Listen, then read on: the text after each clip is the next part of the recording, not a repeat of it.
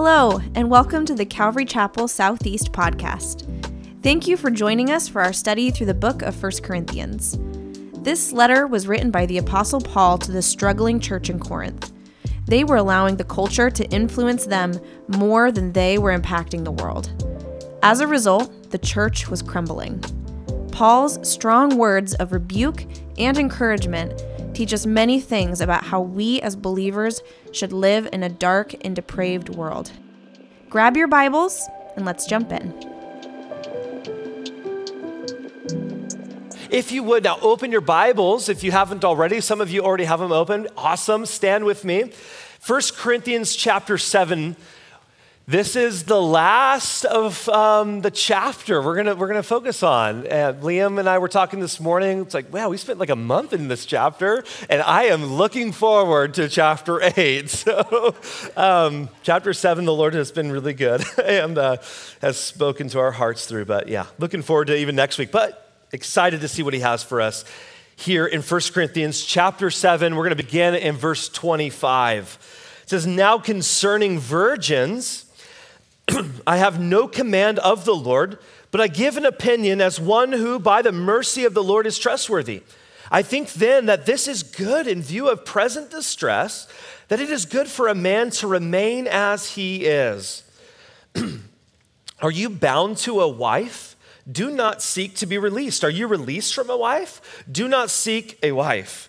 But if you marry, you have not sinned, and if a virgin marries, she has not sinned. Yet such will have trouble in this life, and I am trying to spare you. But this I say, brethren, the time has been shortened, so that from now on those who have wives should be as though they had none, and those who weep as though they did not weep, and those who rejoice as though they did not rejoice, and those who buy as though they did not possess, and those who use the world as though they did not make full use of it. For the form of this world is passing away. But I want you to be free from concern. One who is unmarried is concerned about the things of the Lord, how he may please the Lord. But one who is married, or, or, did I say unmarried? Yeah, unmarried. And then verse 33 but the one who is married is concerned about the things of the world, how he may please his wife. And his interests are divided. The woman who is unmarried and the virgin is concerned about the things of the Lord, that she may be holy, both in body and spirit. But one who is married is concerned about the things of this world, how she may please her husband. This I say for your own benefit, not to put a restraint upon you, but to promote what is appropriate and to secure undistracted devotion to the Lord. But if any man thinks that he is acting unbecomingly toward his virgin daughter, if she is past her youth, and if he must be so, let him do what he wishes. He does not sin, let her marry. But he who stands firm in his heart, being under no constraint, but has authority over his own will, and has decided in his own heart to keep his own virgin daughter, he, he will do well. So then, both he who gives his own virgin daughter in marriage does well, and he who does not give her in marriage will do better. Verse 39 A wife is bound as long as her husband lives. But if her husband is dead, she is free to be married to whom she wishes, only in the Lord. But in my opinion, she is happier if she remains as she is, and I think that I've also have the Spirit of God. You may be seated. British missionary C.T. Studd, awesome name by the way, famously said, Only one life will soon be passed, only what's done for Christ will last. Let those words sink in for a moment. You only have one life, it'll soon be over. And only what you do for Christ in this life, that is what will last. Those are some powerful and convicting words. I know they are for me. Living for the Lord today. The goal in the life of every believer is to bring honor and glory to Jesus. We are not created, we were not created to live for our own pleasures, our own desires, our own purposes. But again, like we said last week, when Jesus saved you, when he came into your life, he desires to truly transform your life and use you and use me for his glory. Amen?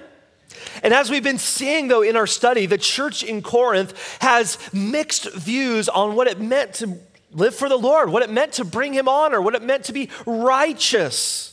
And for many, they sought to leave certain lifestyles under the impression that it would make them more righteous before God. And the church, as we've been saying, has been very confused. No doubt this church had its own issues and struggles as they figured out what it meant to live for the Lord in the pagan culture that they lived in. And again, it's the same for you and I here this morning. We're all trying to live for Jesus in a culture that is completely anti God. But the question that we have to settle is what is life really about? What is our purpose? How are we, as followers of Jesus, supposed to live our lives, conduct our lives? And this morning, we're going to jump right in, but I want to first pose this question to you What are we seeking? What are we seeking? Look, let's look at verse 25. Let's just dive right in. Now, concerning virgins, he says, I have no command of the Lord but I give an opinion as one who, by the mercy of the Lord, is trustworthy. Again, he's using his apostolic authority. Jesus didn't really talk concerning these matters. But again, Paul is uh, writing, he's responding to the Corinthians, to this church in Corinth, about some specific questions that they had for him. And here in chapter 7, he has written to them about marriage, about singleness, about celibacy, and about divorce, and even remarriage. And they had asked, you know, hey, is being single like superior to being married? Or is a person considered a second class citizen if he or she is single? And the Corinthian church had a particular false teaching happening in their church. There, there were some who taught that by being single and remaining celibate was more spiritual and more holy. And those who were married and they were and who were physically intimate with their spouse, they were less spiritual, they were less holy, and their conclusion was, well, everyone should become single and celibate as quickly as possible. So if you're married, divorce. If you're dating someone, break it off. If you're single, stay that way. And what we've seen in this chapter is that the Apostle Paul doesn't um, deprecate being single and remaining single. In fact, he actually exalts it. He exalts it. And his conclusion is that celibacy is desirable, but it's not demanded. Marriage is good, but celibacy is better under certain circumstances if a person, as we've looked at, has that gift, that gift that we saw, that gift of grace to remain single and be single. And so now in this section, he's addressing the virgins. Those are those who are single, they've never been married, never been physically intimate with anyone. And here he's just laying out some wisdom. Isn't that great? Aren't we in need of wisdom sometimes? And that's what he's doing for this church at this culture was laying out wisdom from, a, from Pastor Paul. He says in verse 26, he says, I think then that this is good in view of the present distress that it is good for a man to remain as he is. Now, there's mixed um, opinions amongst commentators and Bible scholars on what the present distress is and what was going on in the culture there in Corinth. Uh, Corinth, I should say. Um, was it potential persecution? Here's what Paul's not referring to about the, he's not talking about the ups and downs the general ups and downs in life that we all face. He's not talking about those crises, right? I, hey, I lost a job and oh man, or, or I wrecked the car or something like that. But rather, in my opinion, he's referring to persecution, perhaps future persecution that he saw coming to them. We know from Acts 18 that the city of Corinth was antagonistic towards believers. And maybe for Paul, there was a sense that, hey, things are, are, are on the horizon. They're going to become, they're bad right now, but they're going to become worse in just a little bit of time. We kind of see that in our culture. Like, things are bad, but they're going to probably become worse. Maybe Paul is referring to even his speaking from his own experience. He's been beaten, he's been thrown out of cities, and perhaps that he felt that this was just the, the starting point, that the church was going to be facing the same type that he has faced. It was going to start spreading fast. And we know from history that persecution was unleashed under Nero, which soon happened after actually Paul wrote this. And Nero was brutal, he was a bad dude what we find out is there was, there was a situation, uh, there was a fire that broke out in Rome. He blamed the Christians for it. And uh, he took Christians, the believers, had them sewn in animal skins. And then he had the animal skins with the bodies inside of them, with live Christians, like still living. And he threw them like in lion's pits. That's how brutal this guy was. And the lions, you know, they, they, they, you know, they, they see this and they're smelling like the animal content. They rip open the skins and just killed, destroyed, brutally, just, yeah, killed those who followed Jesus. That was Nero. And so Paul knew that the days of Corinth were hard ones for those who were trying to follow in the ways of Jesus. Persecution, if it wasn't here yet, it was coming. And so he says, in light of all of that, it is good for a man to remain as he is. If one is single, stay single. If you're married, he says, you better stay married. Again, he's simply reiterating what he's already shared. We've already looked in detail earlier in this chapter that again, if you're married, you're obligated, you're commissioned to honor that covenant that you made to your spouse before the Lord. Stay there. If you're not married, like, or if you are married, don't get divorced. If you're not married, don't get married. That's what Paul is telling the church in Corinth. And the point that, again, Paul was making is that in times of crises, single life has its advantages. If you're single, you can be more flexible. You can adapt more quickly to certain and sudden catastrophic events. If you need to like, get out of town, like you're only packing one bag. Like I have, I have three children in the home right now and a wife. I'm like, that would take a long time. It's like, oh, how about this? And oh, we can't leave this and my Pokemon cards and or whatever, you know, like all of these things. And it's like, I got, I can't, you know, but if I was just me, I'm like, dude, I got my backpack, I got a ch- chain, one change of clothes and a Clif Bar, and like I'm out the door. Like, you know, he's just saying it's like being single has its advantages. Verse 27 Are you bound to a wife? He continues. He says, Don't seek to be released. Are you released from a wife? Don't seek a wife. Again, under these current pressures of a, of a major crisis, Paul's just saying, in wisdom, stay single. But if you're married, serve and protect your family. Again, like we looked at last week, don't seek to change your current situation. Whatever situation you find yourself in this morning, like we looked at last week, be all there and be all in wherever God has you. You don't have to seek the new job. You don't have to seek the new home. You don't have to seek that new city to live in. You don't have to seek for even a spouse just to be all there, be all in. And so I want to ask you one more time this morning what are you seeking? Just in life, think about it. What are you seeking? That word seek in the Greek is the same word that Jesus used in Matthew 6:33 where he says, "But seek first the kingdom of God and his righteousness, and all these things will be added to you." Jesus said, Seek after him, to seek after, to strive after him above all else. You know, some people, we strive after so many different things. Some live their lives striving to find that perfect spouse, others are striving to leave one like that's the that's what paul is referring to here but for followers of jesus our goal is to seek first above everything else his kingdom his righteousness and as we're seeking the Lord first in our lives, everything else, this is, this is Jesus' whole point here in Matthew 6, everything else will fall into place. God will meet you there. Whatever your need is, God will meet you there. As you and I, we pursue the Lord above every, everything else, the Bible says everything else will be added unto you. So let me ask you again, what are you seeking? What are you seeking after? What is it that keeps you awake at night? Just pondering, thinking, stressing about, like, I need this or I need this promotion. Your mind is just constantly going and going and going. And for some of you this morning, maybe you are in a place where you're seeking a spouse. Like you really want to find one, please listen to my heart this morning. If that's you, like don't be desperate. And I know that's hard to like hear from like a married guy. I shared last week, I got married at 18, and you're like single, you've been waiting for a spouse. You're like, easy for you to say.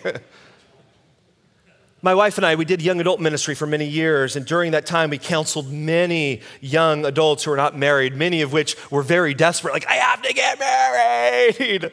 It's like, no, you don't. Like, calm down. All my friends are getting married. I've got to find the one. Listen, seek first. This was the counsel. Seek Jesus right now in this season of your life. Those things will be taken care of. Again, we, we would share, I would share with the guys, and Mary would share with the girls. girls, the right guy doesn't like a desperate girl. And the right girl, guys, do, doesn't like a desperate guy. And the truth is this if you're following Jesus with your whole heart, you're not going to be desperate for anything other than Him. And if you're seeking Him above everything else, then He adds all these things to you. Listen, this morning, for those of you that are not married, or maybe you are married, marriage is a big deal. We've been hearing that this chapter. It's a huge deal. And you don't want, for you single people, you don't want to head down that path unless the Lord has clearly shown it to you. You see, here's the thing some people rush into marriage and they make the biggest mistakes of their lives and they live with the consequences. After following Jesus, the person you marry is the second most important decision of your life. And if you're single this morning, go slow. Pray as you seek the Lord, as you follow the path that He has laid out for you, again, He will supply all your needs. So, the call this morning from Pastor Paul is don't seek a spouse in whatever situ- situation you are in. First, first, seek the Lord. And in doing that, He'll take care of everything else in your life. Now, I do want to say this. I want to add this before I move on. Some people believe that God is completely checked out when it comes to their relationships.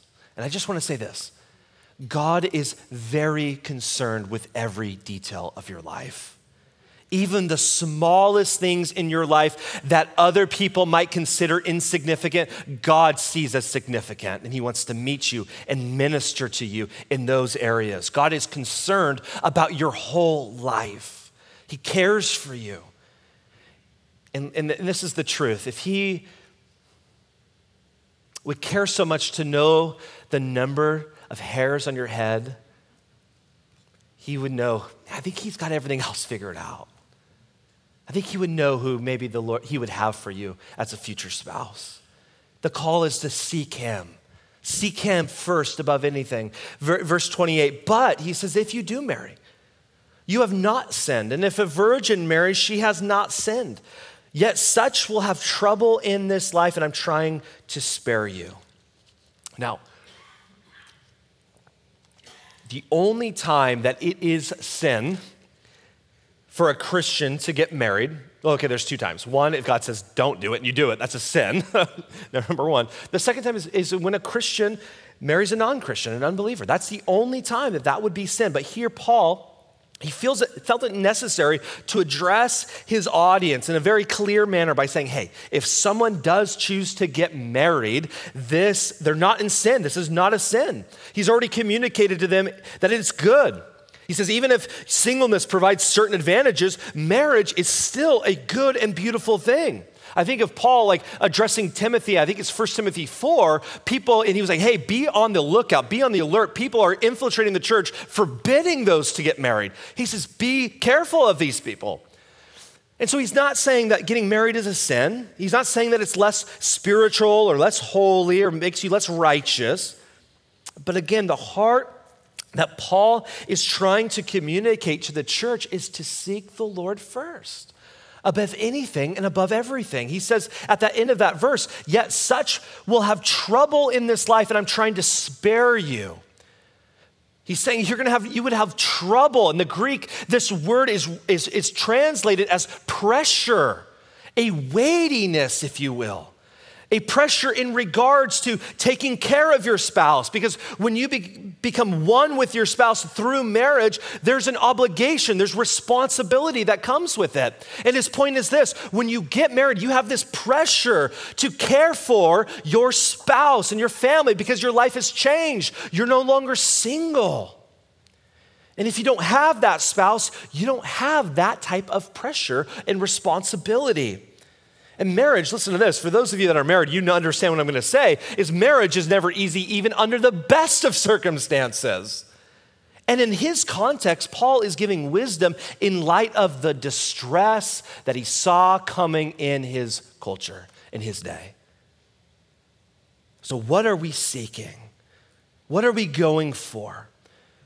Are you getting sidetracked? And am I getting sidetracked by different things when the call of the believer is to simply seek first the kingdom of God, to seek first the Lord.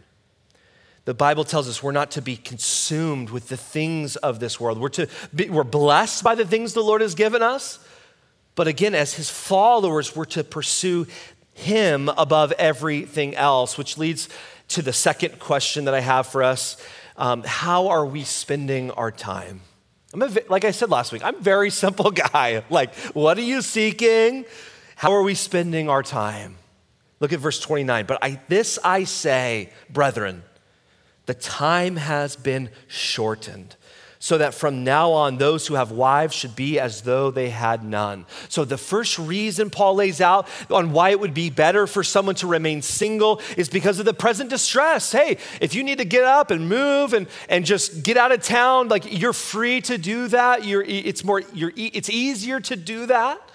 Persecution was on its way, but the, here the second reason he says is because the time has been shortened. That is the time of our life on earth, the present age. I think of Jesus said in Matthew 24, for this reason, you also must be ready.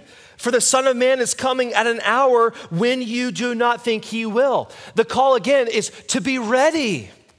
That is, we're to live our lives in such a way that Jesus could come back at any time. And Paul here is exhorting the believers that all of the plans that they have for their lives, for their future, should all be formed around that time is short, around the, the point of view that the time that we've been given is short. David would say in Psalm 39, I love David. He says, Show me, Lord, my life's end and the number of my days. Let me know how fleeting my life is.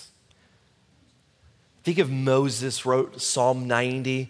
He says, Teach us to number our days so that we may gain a heart of wisdom.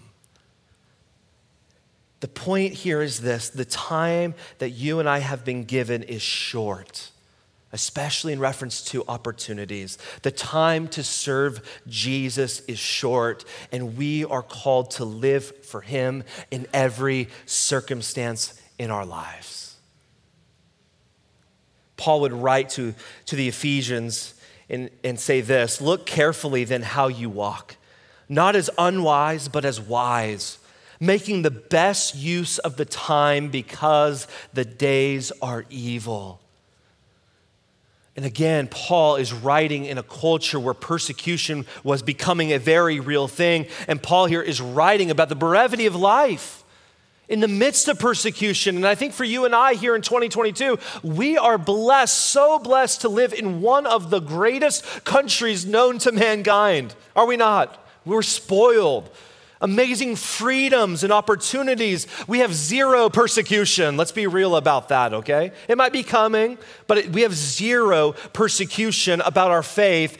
The question is then, how are we spending our time? The time, the little time that we've been given to steward in this life. Some of us will get 50 years, some of us will get 90 years, some of us not that long. How are you stewarding it? How am I stewarding it? How are we investing it? Sometimes I, I ask old, older men, I said, uh, we'll go out to coffee, and one of my questions that I have for them is hey, do you have any regrets in life? Like, what, as a younger guy, when you were young, like, do you have any regrets about what you did in life?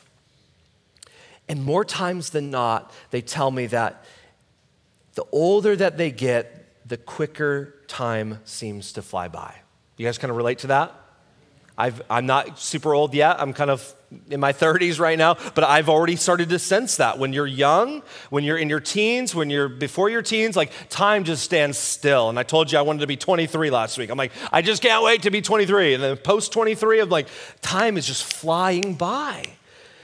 And what they've told me in their regrets is that they regret not having taken advantage of their youth to fully serve Jesus and to be serious about Him in their youth.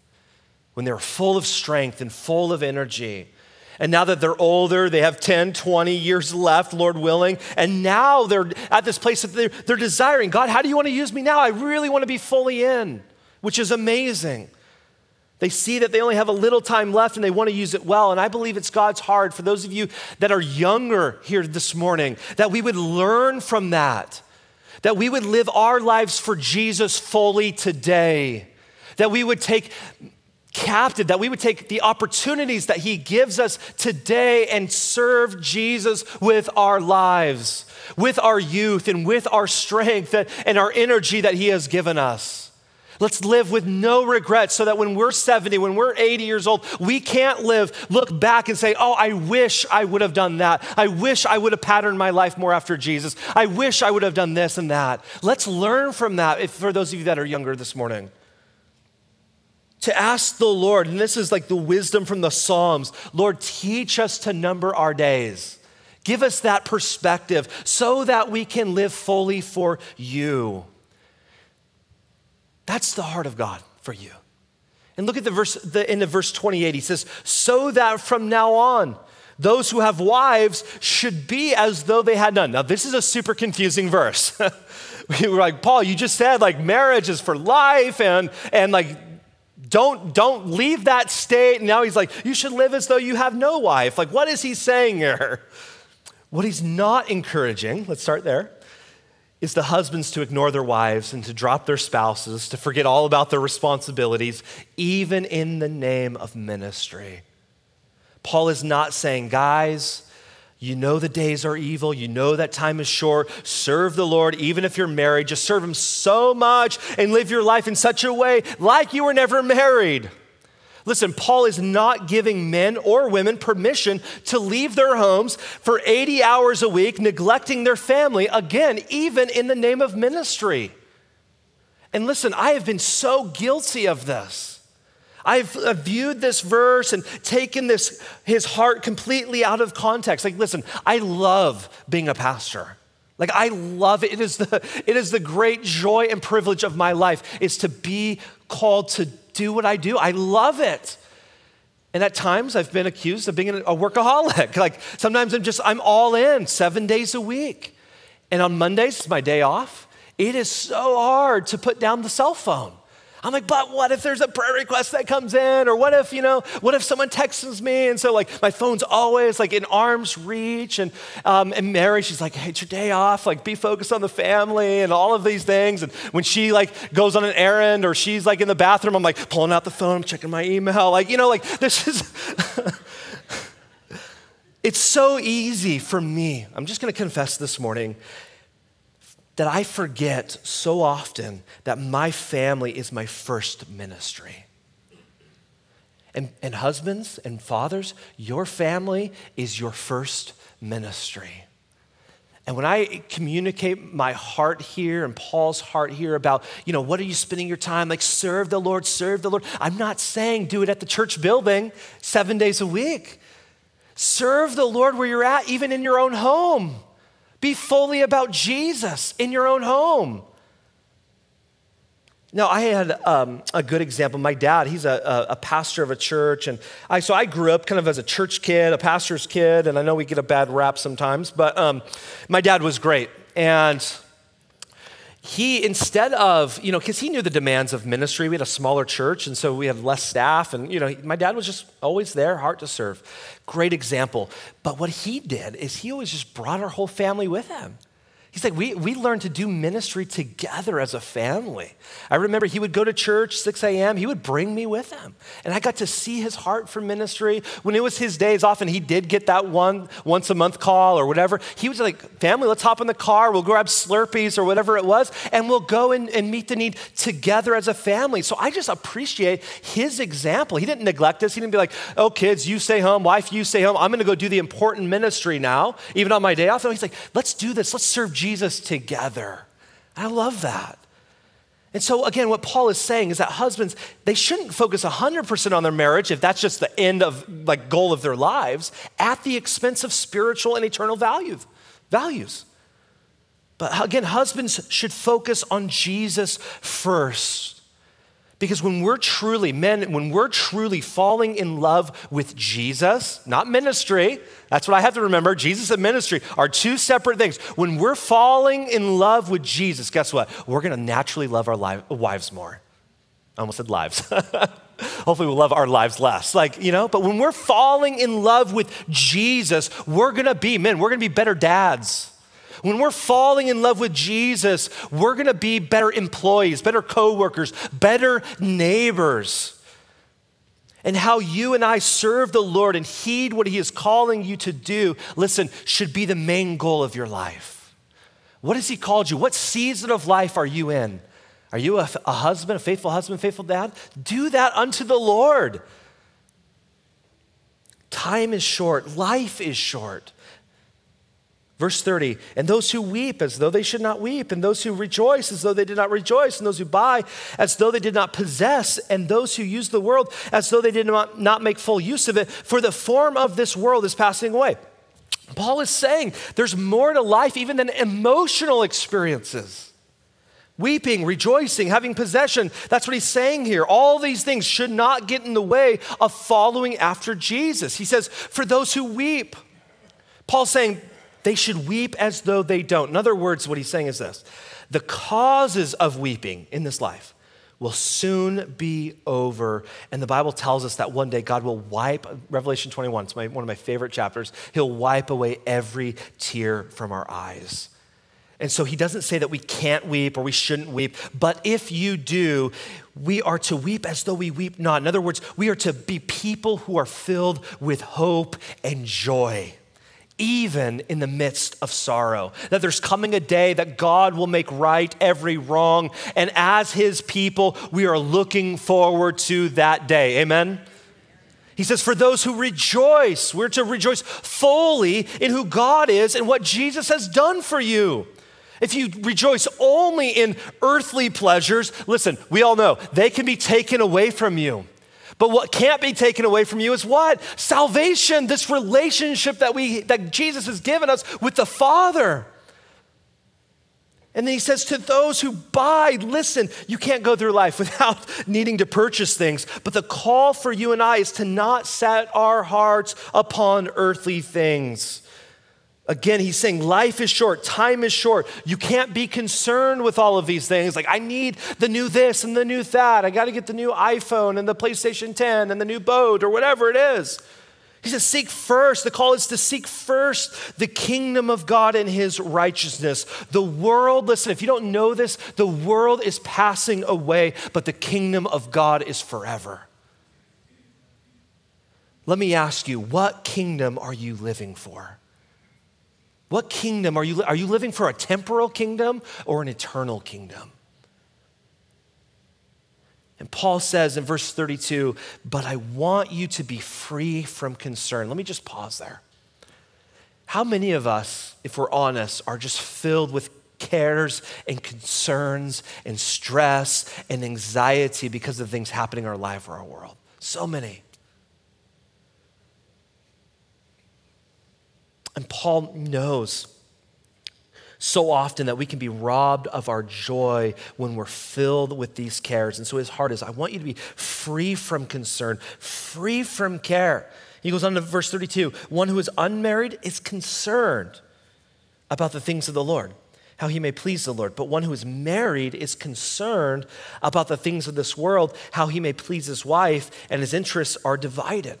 The woman who is unmarried and the virgin is concerned, again, notice that word, about the things of the Lord, and she may be holy both in body and spirit. But one who is married is, again, concerned about the things of the world, how she may please her husband. Now, Paul is not, this is not a condemnation on married couples as if you can't be married and serve the Lord. I feel like in my personal life, I, I can serve the Lord better. I love to do ministry with my wife. Like, I think, so that's not what he's saying. He's not saying that if you're married, then you're worldly. If you're single, you're spiritual. Um, but here's what he's saying that being single, being married, serving the Lord, and those are two completely different things. And Paul is saying that there's a different type of responsibility, again, that goes with marriage. There's a different responsibility. Each one of us here in this room, I don't know what your status is in life, but each one of us has a calling by God to serve Him with our whole lives. That is one thing that is unmistakable. You are called. I don't care who you are, how old you are, how young you are, what your background is. You are called by God to serve Him faithfully with your lives. Not part of your lives, not just on Sundays, but your whole lives. And we are called to steward that calling. For some of you, remaining single will allow you to fulfill that calling better. That's amazing. For those of you who are married, marriage will allow you to fulfill that calling better. What was grieving to me this week when I was going through this is just thinking upon the stories of like um, guys like John Wesley. You guys know anything about John Wesley, the founder of Methodist? Um, felt the pressure as a young guy to get married. He got married, and he and his wife literally hated each other.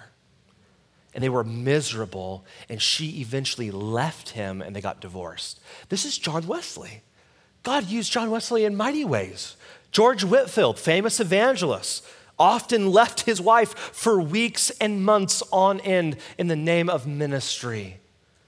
I think of William Carey, the famous missionary he has a tarnished missionary career because of the sacrifices and demands that he made on his wife Dorothy, who eventually lost her mind. Again, Paul is saying there is a different type of responsibility that comes with being married. You have different priorities. You better have different priorities. And to be without concern in this regard means um, you're a single person, you're free to do whatever the Lord has called you to do. You want to move to Africa and serve Jesus? You can. You just tell your boss, give two weeks' notice, and you're gone. You're married and you approach your wife or your husband, say, I'm going to Africa. They're like, uh uh-uh, uh no, we're not. Like, I need like three years to pray about this. you got to sell your house, you got to, you know, get your finances in order, all of those things. But again, as a single person, you're, you're free to fully devote your time to the Lord. You don't have the, the, the pressures and the responsibility. You have responsibilities, but not the same ones that a married person has. And so this morning, if you're single, I would just challenge you and encourage you to serve. Serve the Lord with your life. And for those of you that are, keep on doing it. You're an inspiration. Take this time in your life to serve God in a way that you would be unable to serve Him if you were married. That is an amazing call. Steward your singleness. Verse 35, he says, This I say for your own benefit, not to put a restraint upon you, but to promote what is appropriate and to secure undistracted devotion to the Lord. That's the heart. That's the heart that Paul had for the believers in Corinth. David Guzik said this For Paul, the most important thing in life was not romantic love, but pleasing God. Just pleasing God. I love that.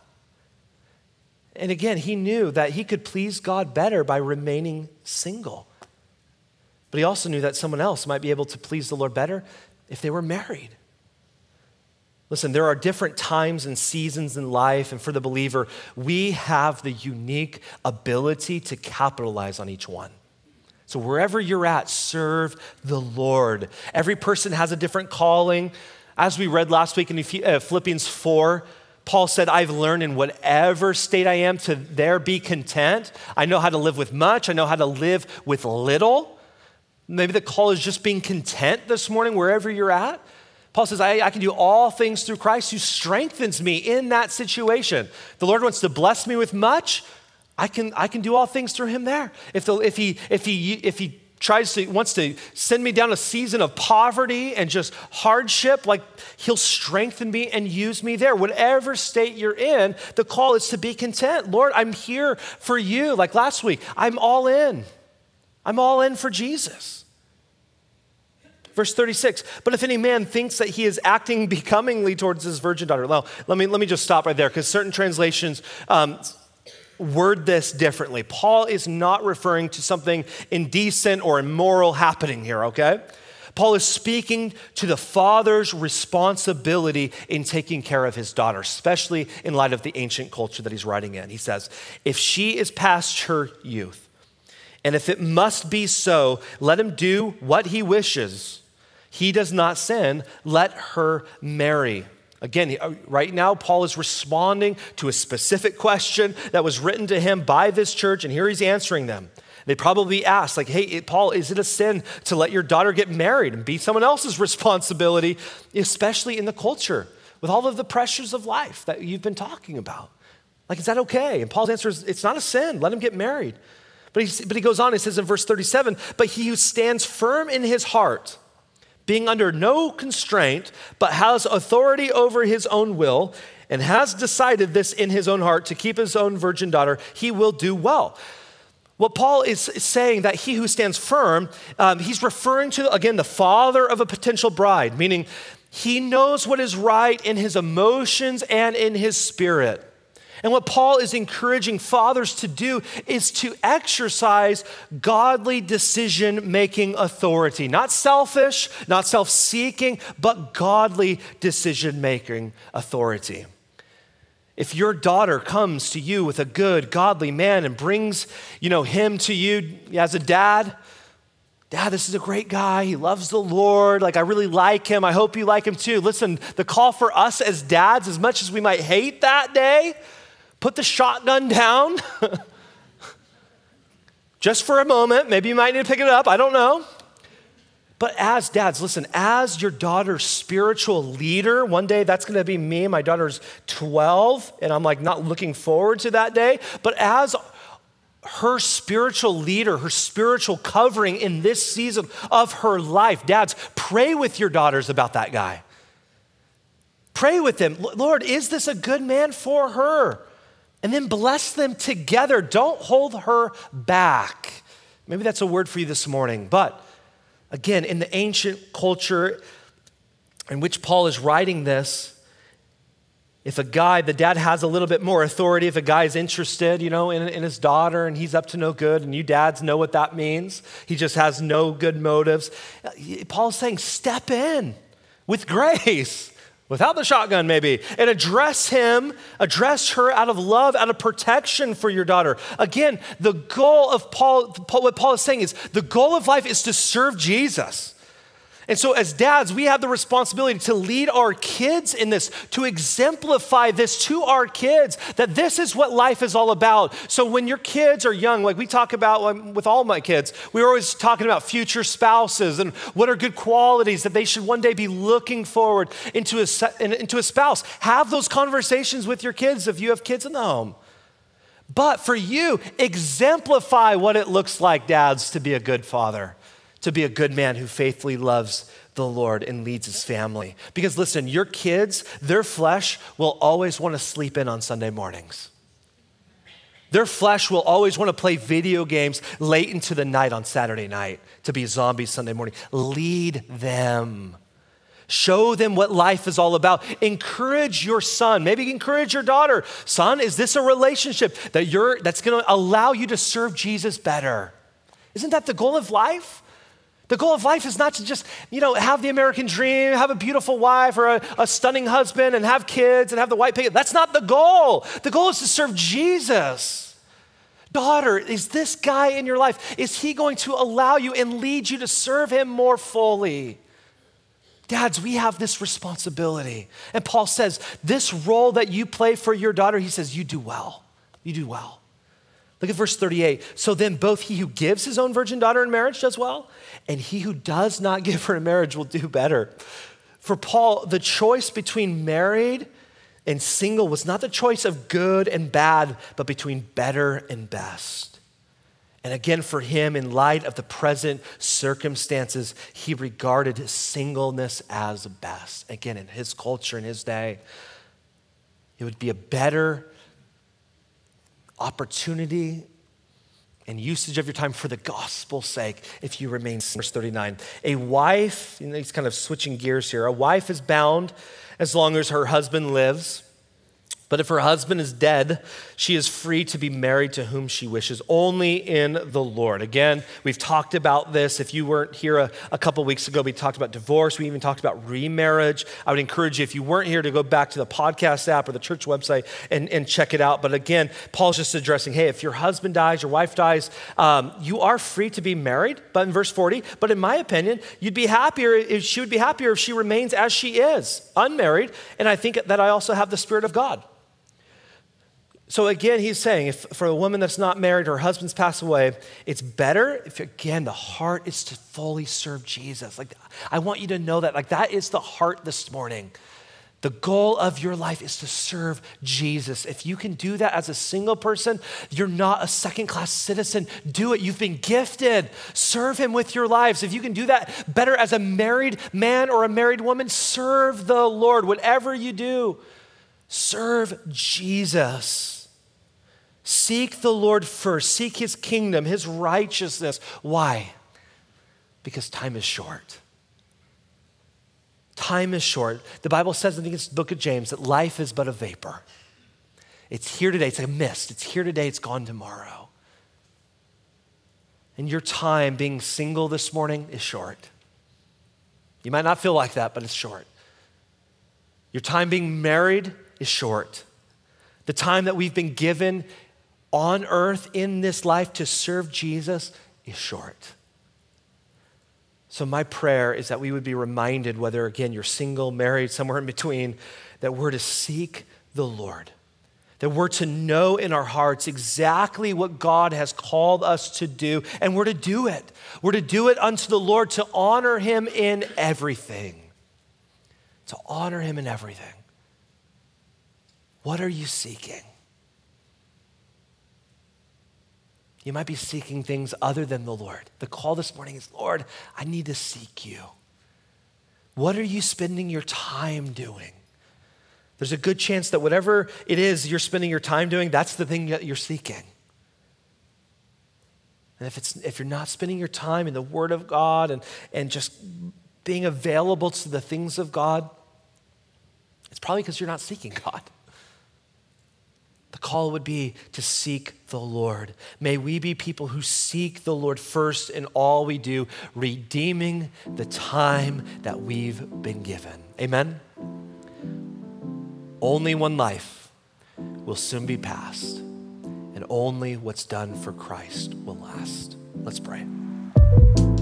Thanks for listening to this week's study in the book of 1 Corinthians. If you're ever in the Portland area, we would love to have you visit for one of our services. For more information about our church, you can visit our website at ccseportland.com. We hope you've been blessed by this study. Stay tuned for our next series coming soon.